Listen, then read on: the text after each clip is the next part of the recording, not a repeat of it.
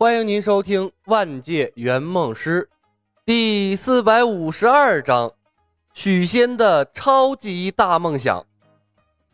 那个诸位，我能插句话吗？看着越发融洽的报恩者联盟，许仙趁着他们停顿的时候，弱弱的举起了手。恩公，请讲。李牧第一时间回过身来。如果我是说，如果你们要报恩，打算要怎么做？许仙磕磕绊绊地问。读书人清高的心理作怪，让他无法坦然接受几个来报恩的妖怪。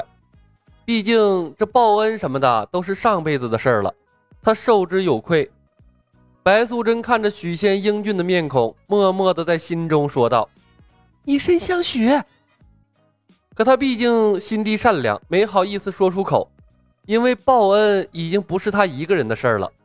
他和胡晓彤妹妹可以以身相许，但身边还有两个男人呢，总不能他们两个嫁过去，最后让两个男人的因果没办法结清吧？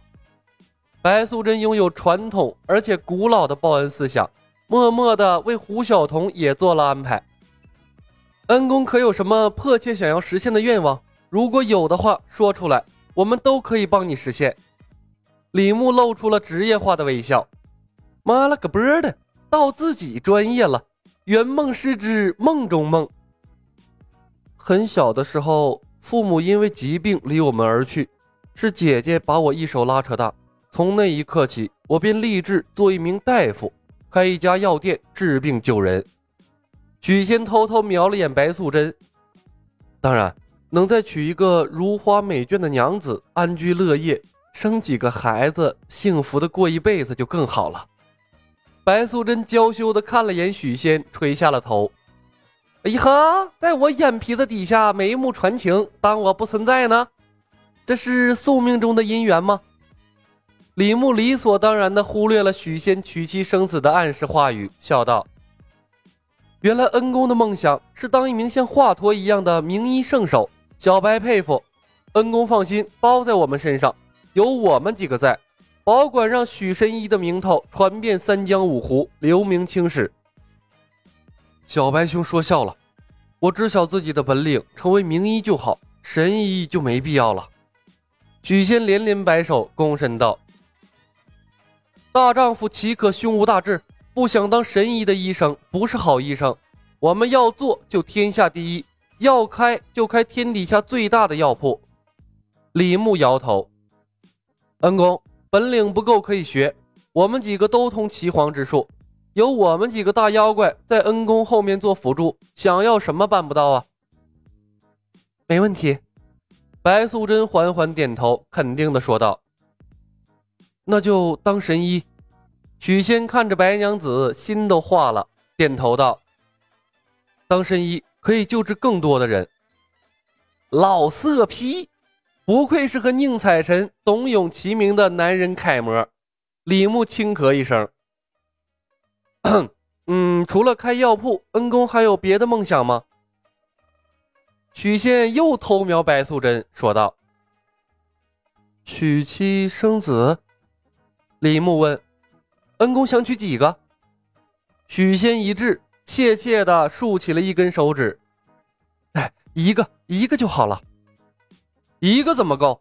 李牧皱眉，恩公忘了我刚才说什么了吗？大志要胸有大志，大丈夫当行掌天下权，醉卧美人膝，只娶一个老婆是看不起我们报恩联盟吗？啊！许仙瞪大了眼睛，磕巴道：“可我的梦想就是这个呀。”成为神医已经超出我的承受范围了，恩公，我们这么多妖怪要报恩，结果只给你娶了，只给你娶了一房老婆，开了间药铺，传出去会被别的妖怪笑话的。李牧深吸了口气，而且因果根本还不清，滴水之恩当涌泉相报，更何况是救命之恩。恩公，你该不会觉得我们几个妖怪的命就值这点东西吧？这个我我觉得已经很好了呀。许仙看着一本正经的李牧，手足无措。李牧怅然叹息：“恩公，你错了呀，有些东西该收就要收，你认为的好，并不一定是真的好。将来恩公肯定要青史留名。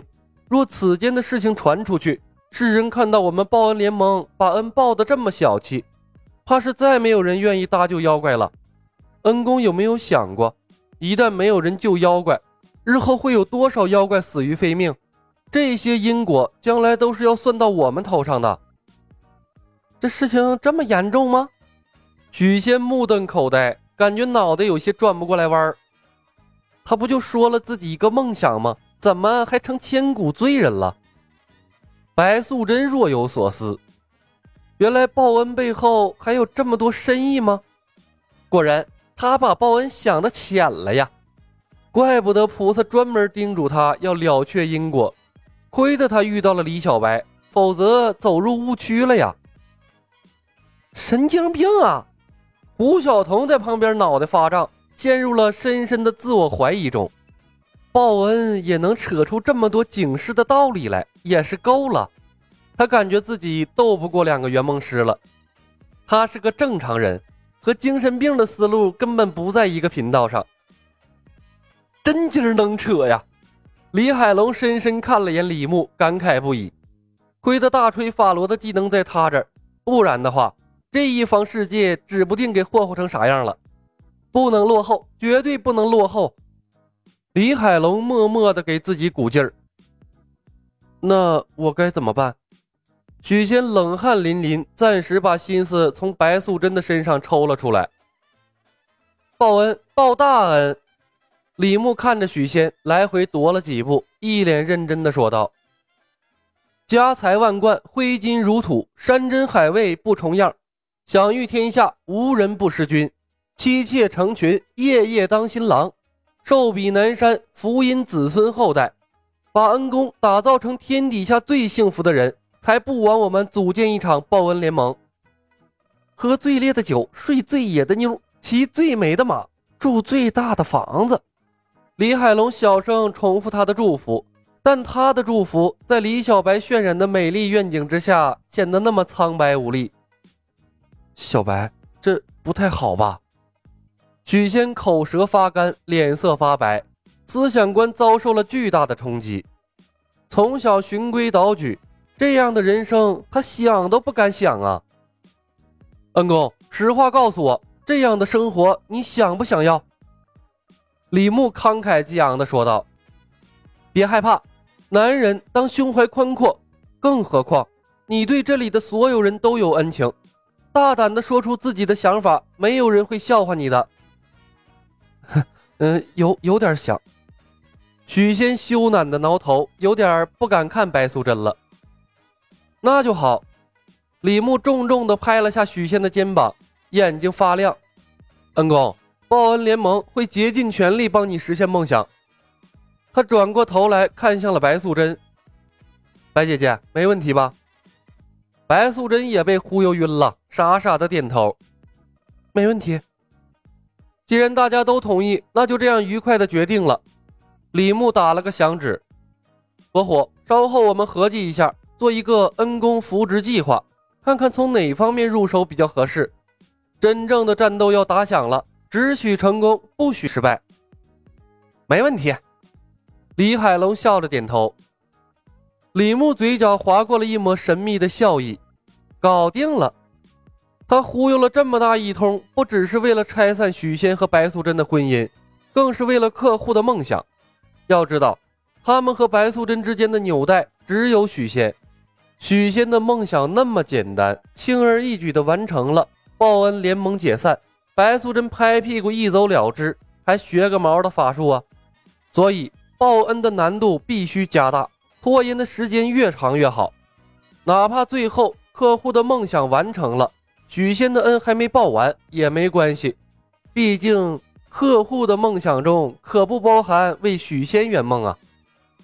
本集已经播讲完毕，感谢您的收听，喜欢的朋友们点点关注，点点订阅呗，谢谢了。